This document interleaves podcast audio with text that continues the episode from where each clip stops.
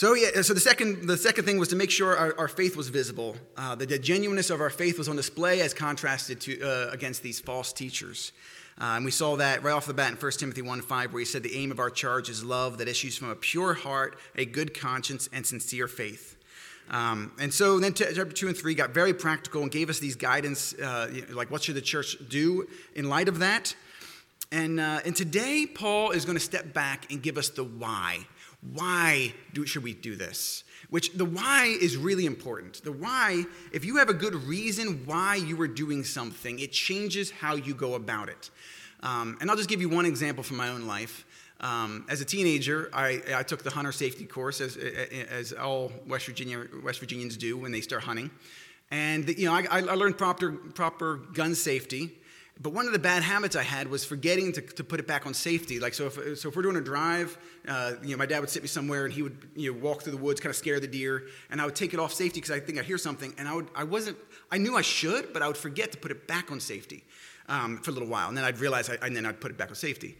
Well, that came back to bite me one, one uh, day when we were out hunting, and after a drive, it was over, I didn't see anything, but uh, I thought I heard something, so I took it off safety, and then, so we're standing around, and, and my hand, my hand is, is like this, holding, holding the gun, pointing at the ground, and it just kind of slips a little bit. And I go to grab it, and as I grab, I, I grip it, I pull the trigger. And I, and I shoot a, a, hole in the ground next to my boot, probably three inches wide, it looked like, like right next to my foot. I, it, it easily could have been my foot. And I just sat there and I shook, right? And so, as a, as a, as a kid it, taking the hunter safety course, I couldn't wrap my brain around the importance of gun safety. But that moment, I understood the why. I almost lost my foot. And then from then on, I had never had a problem remembering to put the safety back on, right?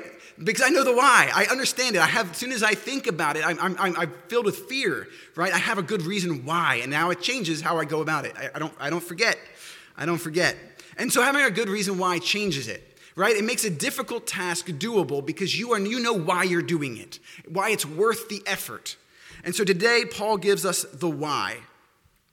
And so we read that in 1 Timothy 3:14 through 16.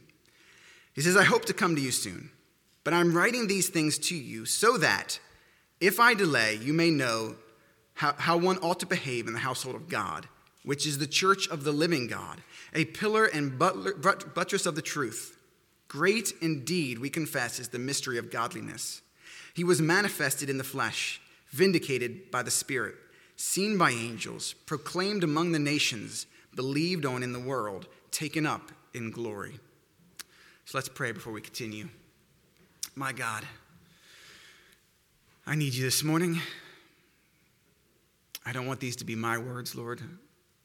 I pray they're your words, that you are doing a work in this room that you would speak through me to your people. These are your sons and daughters. We are your citizens. And I pray that you would do a work in our hearts as we, as we gathered today, Lord, to draw near to you. I pray that you would, uh, you would change us. Let, the, let your word sink deep into our hearts and minds and, and renew us and change us and conform us into the image of your Son. And I ask this in Jesus' name. Amen. All right, so in verse 14, we get the Paul's reason for writing, and he says, "I hope to come to you soon." So he has this desire. He's like, I, I like, I want to come and see you in person, but so far I've been delayed. But and I'm, but I'm writing these things to you so that if I delay, you may know how one ought to behave in the household of God. I'm writing these things and sending them ahead of me in, in case I'm delayed further and I'm not able to get there. These things are too important not to, to, to get to you right? These, I'm writing these things to you so that you may know how one ought to behave in the household of God. And that's the instructions that he's been giving us, right? And this complements 1 Timothy 1.5. In 1 Timothy 1.5, where he said, the aim of our charge is love that issues from a pure heart, good conscience, and sincere faith. Paul's saying that is the goal, the mission, the charge of our faith is that we would be overflowing with love from a changed heart, good conscience, and sincere faith. But how do you do that? What does it look like in the household of God to, to do that? And that's what he's writing. He's, he's, how do we do that as a church? How do we put that on display? How should one behave in the household of God? And so it's been very practical guidance. So the, the question now that Paul's going to answer is not really how to do that, because he's been discussing that, but why? Why should we do that? The why. And he gets that there in verse 15. He says, If I delay, you may know how one ought to behave in the household of God, which is the church of the living God, a pillar and but- buttress of the truth. He gives us three reasons why this matters. Have you ever had someone try to explain to you something you just didn't care about? You just, I don't see why it's important. Why do I care about this? Right? And so Paul doesn't want us to haphazardly do this. He doesn't want us to begrudgingly do these things. He wants us to know why it matters. Why do we do these things? And so we're going to take them one at a time. First is the household of God. We are the household of God. And this can mean two, two different things. That word household is used throughout Scripture to reference to two things. More often than not, it's actually referring to a physical house, a physical dwelling. But it also can be in reference to the family that, that belongs to that dwelling, right? So I really think it's best, since Scripture uses it in both cases, I think it's best to take it to mean both right? We belong to the household of God. And the first way we, we belong to the household of God is that um, we are all individually indwelled with the Holy Spirit. We are the dwelling place of God, and that is a huge deal. Anyone that's read the Old Testament can, uh, can attest that, that God went into great deal, especially with the tabernacle, man. God went into great detail in how to, to, to, construct the tabernacle where his presence would be. And then he went into great detail on, on who could enter and what they should do in this place where his spirit would dwell, right? And the closer you got to his spirit, the more strict it became. Like, for the example, in the, the outer section was called the holies, but the intersection where God's presence dwelled was called the Holy of Holies. And Hebrews 9 6 says that these preparations, having thus been made, the priests go regularly into the first section, that being the holies, performing their duties. But into the second, that being the Holy of Holies, only the high priest goes, and he but once a year, and not without taking uh, blood, which he offers for himself and for the, for the unintentional sins of the people. So he went, so only one guy once a year could enter the presence of God. And not first before having a sacrifice for his own sin and for the sin, the unintentional sin of his people. So when we say we're indwelled with the Holy Spirit, I feel like sometimes we take that for granted. That's a huge deal. And it has implications on how we should, should live as people, right? When, and, and, when, and when God's, when Jesus Christ died on the cross, right? And he, and he said, It is finished. The earth shook, and the curtain in the Holy of Holies was torn in two, showing that, signifying that his spirit was no longer uh, confined to the Holy of Holies. It was it is in every single believer, and it has implications. And one of them being 1 Corinthians 6:18, where Paul says, "Flee from sexual immorality." Every other sin a person commits is outside the body, but the sexual immoral person sins against his own body. Or do you not know that your body is the temple of the Holy Spirit within you, whom you have, you have from God? You are not your own, you are bought with a price, so glorify God with your body. Because we are the temple of the Holy Spirit, we are to glorify God with our body. But this goes further. It's not just an individual thing, but collectively we make up the household of God. And we see that in 1 Peter 2 5, where uh, Peter says, You yourselves, like living stones, are being built up as a spiritual house. Each one of us being a living stone, we are built together, forming the spiritual household of God. Ephesians 2:19 puts it this way, so then you are no longer strangers and aliens, but you are fellow citizens with the saints and members of the household of God. There it is. Built on the foundation of the apostles and prophets, Christ Jesus himself being the cornerstone, in whom the whole structure being joined together grows into a holy temple in the Lord, in whom you, in him you are also being built together into a dwelling place by, for God by the Spirit. We have this heritage handed down to us where Jesus Christ was the cornerstone and the apostles and the prophets, they laid this foundation. And then 2,000 years, God has been building his church. And we are the latest, uh, the new construction, right? We're the new construction, the latest layer in the, in, the, in, the, in the building of God's church. And now it's up to us will we keep God's temple holy? How we conduct ourselves speaks volumes on the holiness of God's temple, right? We are God's temple. We should, we should uh, come, come together with pure hearts and, and with genuine love for one another. Holy means to be dedicated or consecrated to God, set apart for God. Are you set apart for God? What does your life look like? When someone looks at you, do they see you as set apart for God? Are you glorifying God with your body? You are indwelled with the Holy Spirit. Let's make, us, make sure that we are living in a way that, that is honoring to the Spirit that lives in us. The second way that this household of God plays out is that we are God's family. Each of us having been adopted into the family of God.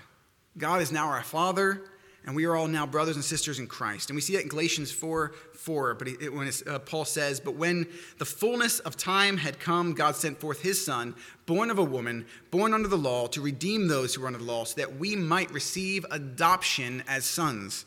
We were adopted into the family of God. John 1 12 says, But to all who did receive him, who believed in his name, he gave the right to become children of God. We are family.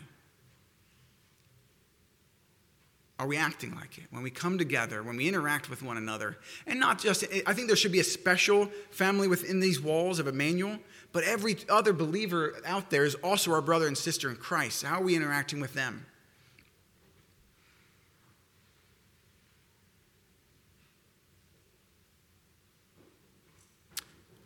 God calls us to put a high emphasis on caring for one another. In Galatians 6:10, he says, "So then, as we have opportunity, let's do good to everyone." So we should everywhere we should go, we should be doing good to everyone. But he says, "And especially to those who are in the household of faith." And that household is the exact same word from Timothy, right? The household of faith. We are to have a special deference for those that are in the household of God. So, yes, we should, we should be doing good to everyone, but, but first and foremost inside the family of God. Elsewhere in Scripture, Jesus said, if, if, you're, if you don't take care of your, your own house, you're, you know, you're worse than an unbeliever. If you don't take your, care of your own family, even, even un- unbelievers do that. And this is our family. And then Jesus says something crazy in Matthew 25 40. He says, The king will answer them, Truly I say to you, as you did to one of the least of these my brothers, you did it to me. Jesus said, The least of these, my brothers. Jesus is our big brother. He is our big brother. That's huge. We are in the family of God. And Jesus says, Take care of the least of my brothers. And when you do that, we, he says, You're doing it as if you're doing it to me. I, I accept that as an offering to me. And so we have a family here at church in Emmanuel, and it should change how we live. And Satan's, Satan is so uncreative. All he can do is counterfeit. And we see counterfeit um, families out in the world. Like you'll see organizations pop up around some kind of social cause, right? Where they, they do these good, good deeds and they come in, they, they're accepted in that community and they, it feels like a family. And, and Satan does that because he, he makes these, these churches that aren't churches, you know, like these, these places where people can feel this sense of family and, and a purpose because he's mimicking, he's imitating what we genuinely have here in the church. And so we need to live in a way that shows them that what they've got's a fake knockoff, right? What they want's here in, in this church. Because we have the real deal. And so, this is our first reason why we should care to listen and put into, uh, into action what we learn in Scripture. As, we, as you come in on Sunday and you hear a sermon, or whether you're studying the Word at home, this is, this is the first reason that He gives us that we should care. The reason why we should put into practice these things. Because we are the temple of God, and we together collectively are the family of God. And we need to show the world that that means something.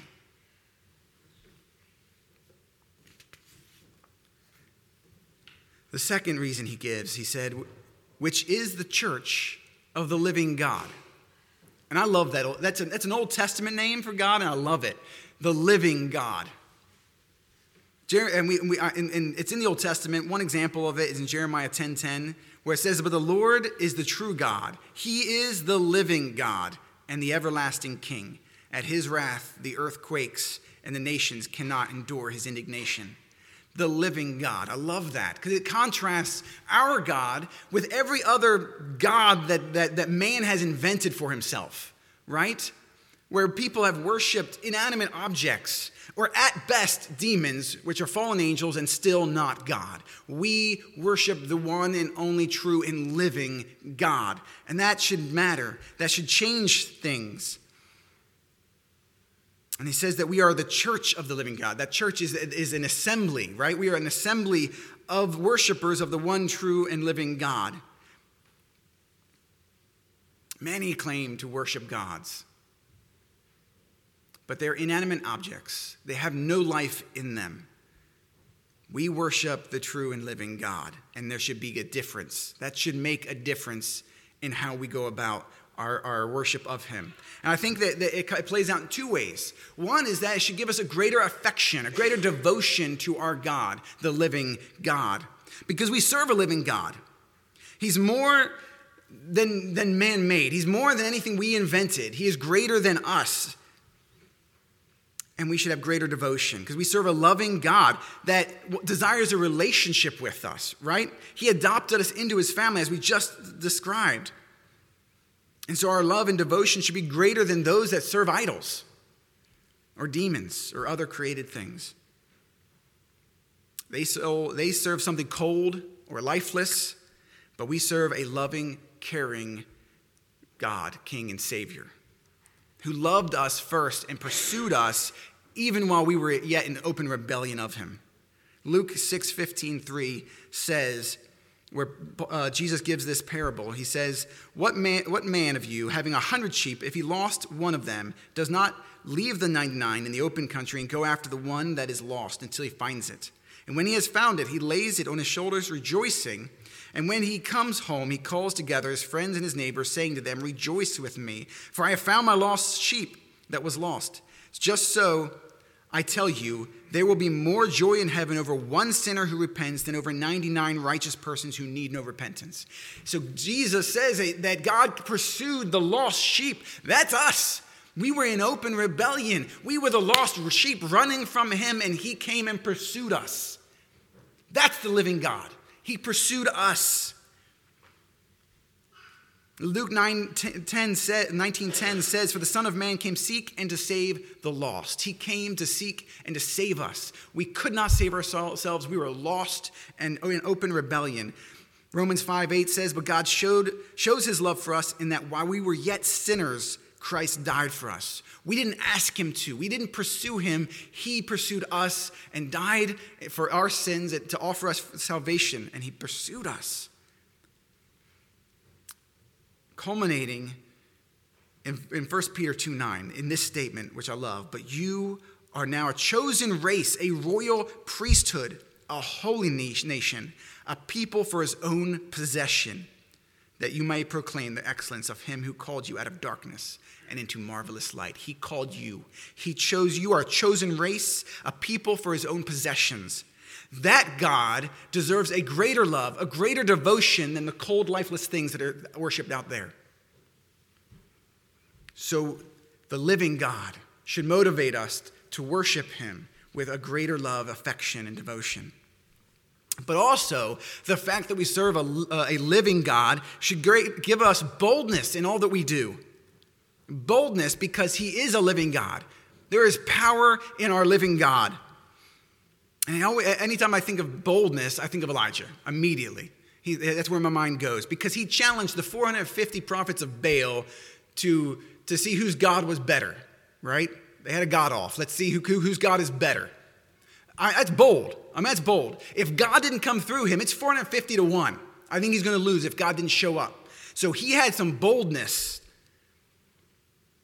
he challenged them to both build altars and call upon their God to send fire to heaven to, to, to, to, to light the offering. And he was so bold that he begins to mock the prophets of Baal. I love it. In 1 Kings 8, uh, 18 27, it says, And at noon, Elijah mocked them, saying, Cry aloud, for he is a God. Either he is musing, or he's relieving himself, or he's on a journey. You know, maybe he's on a journey, and he have to wait for him to get back. Or perhaps he's asleep, and you need to waken him. Right? I mean, this is bold. He's mocking them. It's, it's bad enough that he called them out, but now he's actually mocking them, showing them the silliness of their faith, their, their, their, their God. And then, and so they, and so in, their, in response, in, uh, it continues in 20, verse 28, it says, and they cried out aloud and cut themselves with, uh, after their custom with swords and lances until blood gushed out from them. And as midday passed, they raved on until the time of the offering of, of the uh, uh oblation. But there was no voice, no one answered, no one paid attention because they served a fake God, a non living God. There was no one to answer them. There was no one to answer them.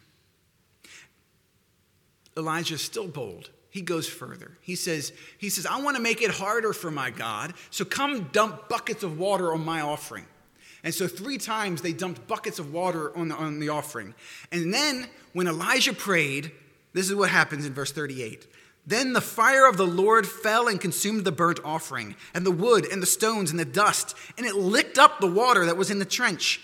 And when all the people saw it, they fell on their faces and said, The Lord, He is God. The Lord, He is God. The living God answered. He answered because he is a living God. And, uh, and, I, and there are many, I mean, many, many bold men in Scripture. Shadrach, Meshach, and Abednego in the fiery furnace, bold. You know, Daniel refusing to, to stop praying and, and, and facing the lion's den was bold. There's many bold men. But the reason why I like Elijah is because of James. Because in James, speaking of the power of prayer, James says in chapter 5, verse 17 Elijah was a man with a nature like ours, and he prayed fervently that it might not rain, and for three years and six months it did not rain on the earth. Then he prayed again, and the heaven gave rain, and the earth bore its fruit. James is telling us that, that Elijah was just a man. There wasn't anything special about him. Like a lot of times we look back at these heroes of the faith and we say that, man, there was something special about him. He was a great man of God. And yes, he was, he was. God did great things through these men. But here James is saying that Elijah, there was, there was nothing unique and special about him. He had a nature just like ours. The special thing wasn't Elijah, the special thing was the fact that he served a living God. That's what made him special. And, and James says that we have access to that living God in prayer. And we can be bold. We can be bold. We serve a God who has the power to aid us in our struggles and enable us on our mission.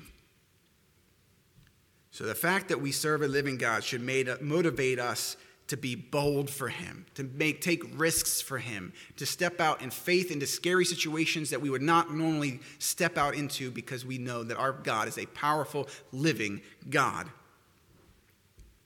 So how is your love and devotion for the living God? Are you pursuing him with great affection? How is your boldness for God? Are you stepping out in faith and to serve him in ways that, that might scare you, outside your comfort zone. But there is power in our living God.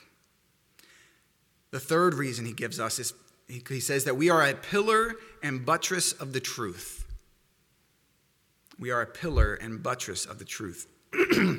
pillar, I kind of understood what that was. The pillar is, a, is you know, if you go down in, in, in the fellowship hall, you got those beams in the middle of the room, right? It's a pillar, holds up the roof above us.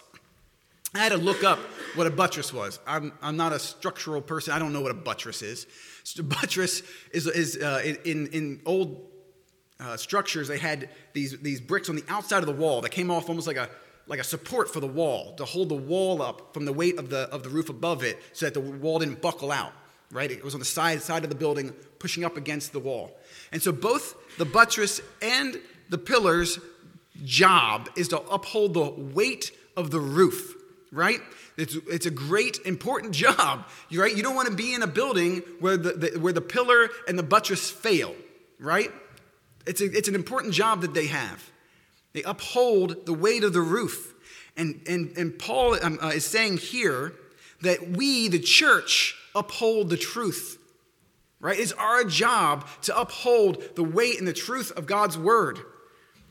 What he has revealed in Scripture, especially the, this mystery of the faith, uh, which is Jesus Christ. We guard it and we uphold it. I think we do it in two ways. We do it, as, as, as uh, Paul has been saying, by defending it. We uphold the truth of God's word by defending it. And that's what he's been instructing Timothy to do, to stand against false teachers and false doctrines. And we see a greater description of this in Acts 20, 28, where he says, Be careful, uh, uh, pay careful attention to yourselves and to all the flock in which the Holy Spirit has made you overseers, to care for the church of God, which he obtained with his own blood.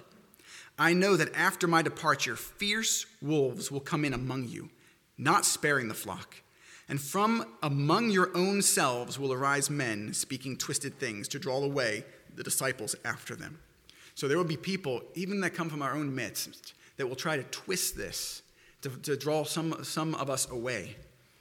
And so we are to, to hold the line, we are to defend the truth. And this is one way that we uphold the Word of God, is by defending it. It has been entrusted to us, it is an important job of the church. The second way we uphold it is by sharing it, right? We, God says that we are his ambassadors, uh, as, as though God were making his appeal through us. So it's, it's, it's one thing to, to defend this against other people, right? To, to say, you're not allowed to take this and twist it. But if we don't share it, what good is that? If we lock this away in a vault and share it with no one, yeah, we've protected it, but we've convinced no one of its truth. We didn't share it. And so we are called to share it, uphold it by sharing it. And we do that first by proclaiming it. Romans 10:14 says, "And how will they call on him whom they have not believed? And how are they to believe in him who they have not heard? And how are they to hear without someone preaching?" Someone must articulate the gospel and share it with people. That must happen. All of us are called to be like, like that. That preaching makes it sound like it's just for uh, the, the pastor and that and then obviously that pastors have bear more responsibility to do the, the like preaching but all um, christians are called to be the ambassadors of god as if god were making his appeal through us every one of us should be telling people about jesus and convincing them of the truth of his word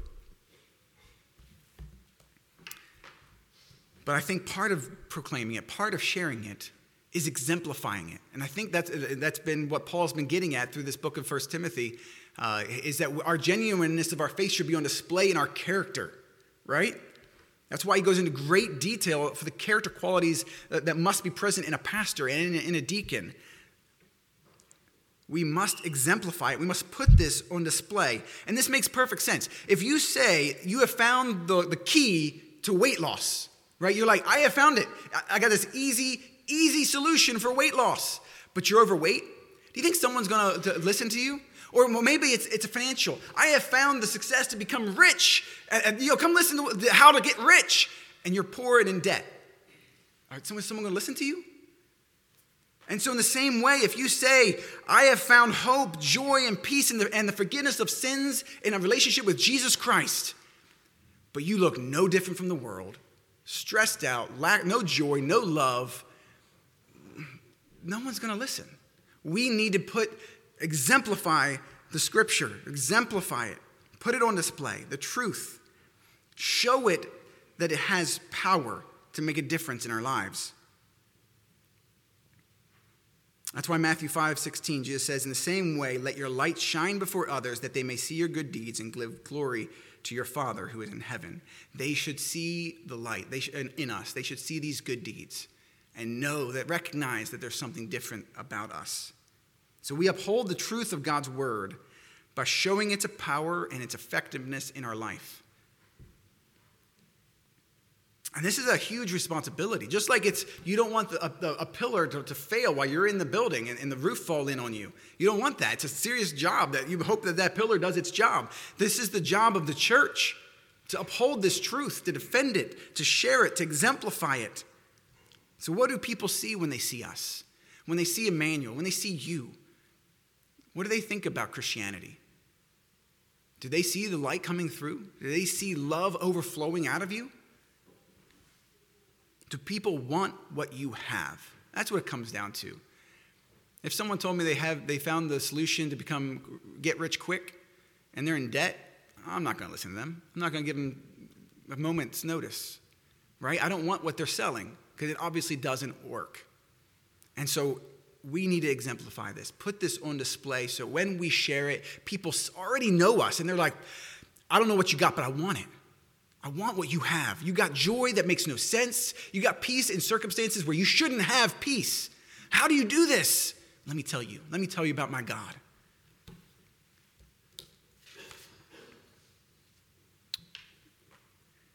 And then he says this truth. He talks about this truth, this mystery. He says, Great indeed, we confess, is the mystery of godliness. Great indeed. This he's expanding on what he on, one of the qualifications he gave for the uh, as deacon. A deacon, he says in 1 Timothy 3 9, must hold the mystery of the faith with clear conscience. So he's going to expand on this mystery, this truth that we're upholding. He's going to put it into words. And what follows is most likely, uh, most commenters think it's, it's a early church hymn, right? It's, it's, it's an early church hymn. And it's a concise description of the gospel, summary of, this, of the gospel. And he, and he starts off and he says, He was ma- manifest in the flesh. He being Jesus was manifest in the flesh.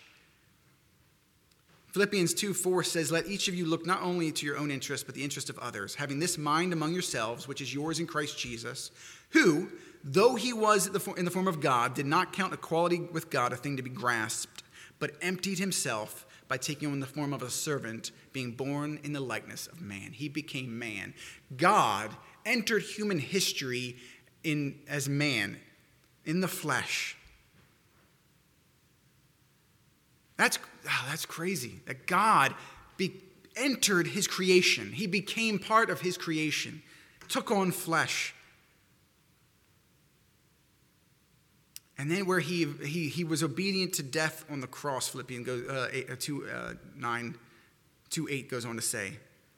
He became obedient to, point, uh, to the point of death, even the death on the cross. And so then he goes on and says, says that he was vindicated by the Spirit and seen by angels.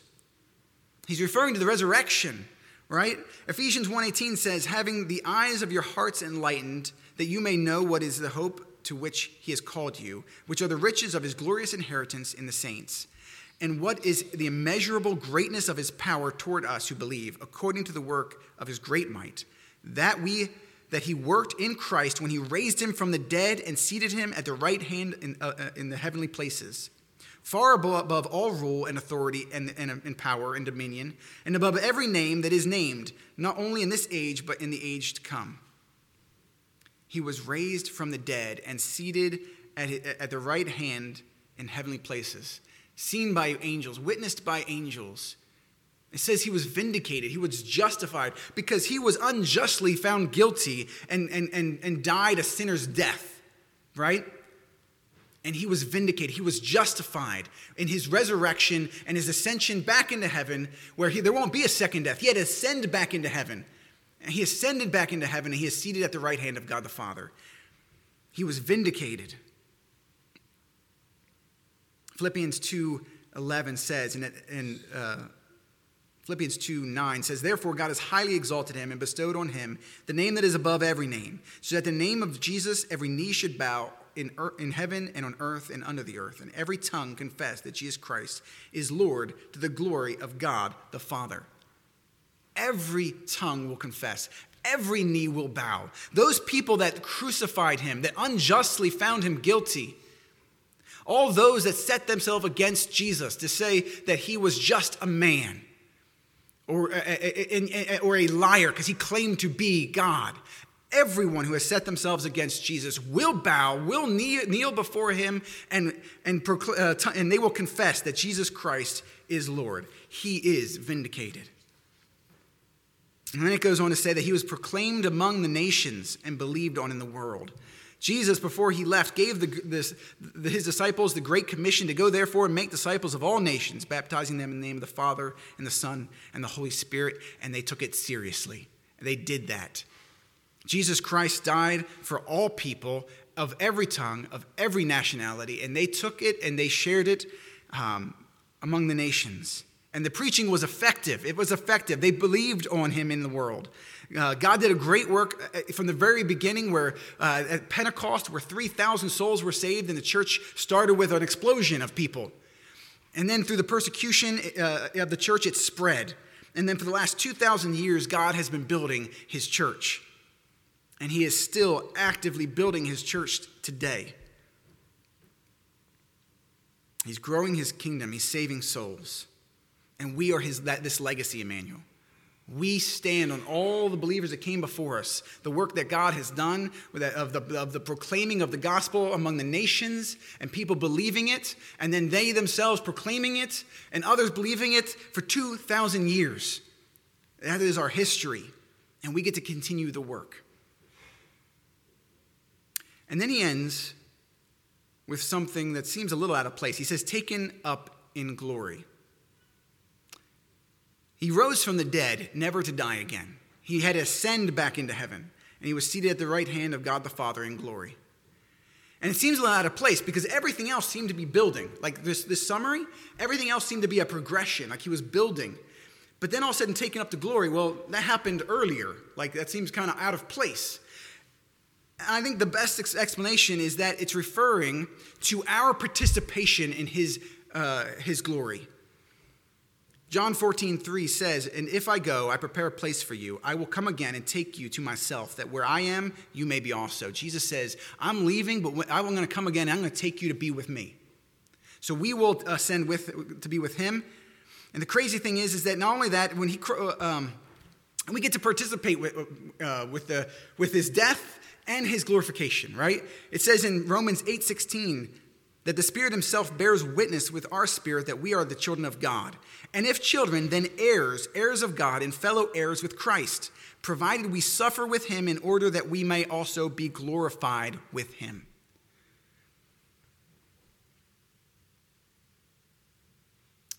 So we share in this.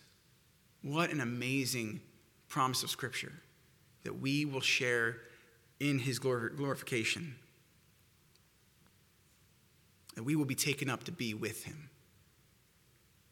This, of course, only applies if you have made Jesus Christ your Lord and Savior. And so, if you've never done that, do not wait another moment. Now is the time. God is pursuing you.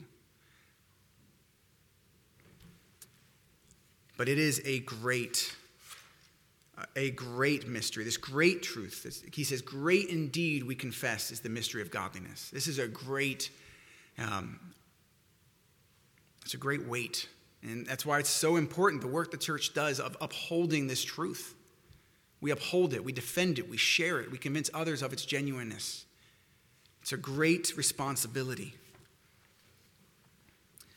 And so, as we kind of sum up the takeaways here, Paul has given us three very practical, important reasons why, why we should care, why we should care to put into practice the things that we hear on Sunday or, or the things that we read in Scripture throughout the week.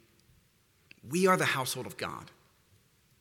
We are the, we together form the temple of God, his dwelling place. So let us be a holy place, place of love.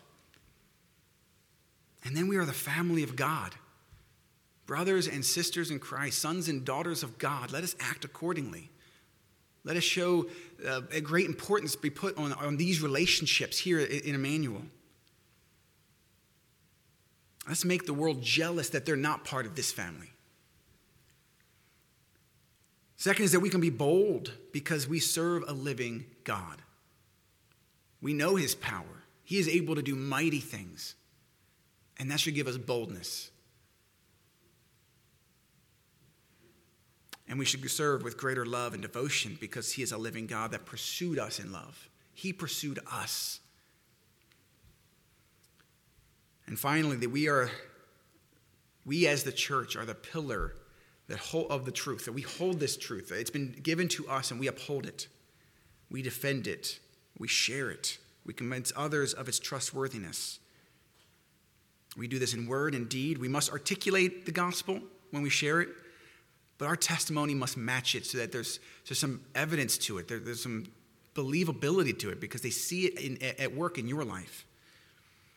So I hope this morning that you have found a, a, reason why, something that motivates you to not haphazardly go about your Christian walk, but to, to give it more uh, intentional focus, to, to be more passionately devoted to God, knowing why you're doing it. So let's pray.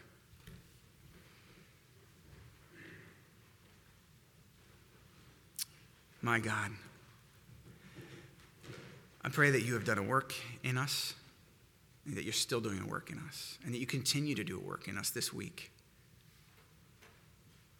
Lord, I pray that you have lit a fire under us, that we would be excited to be a part of your kingdom, excited that because you, that we are part of your family, that you pursued us, and we are your sons and daughters, and you are a living God. There's a genuine relationship to be had here.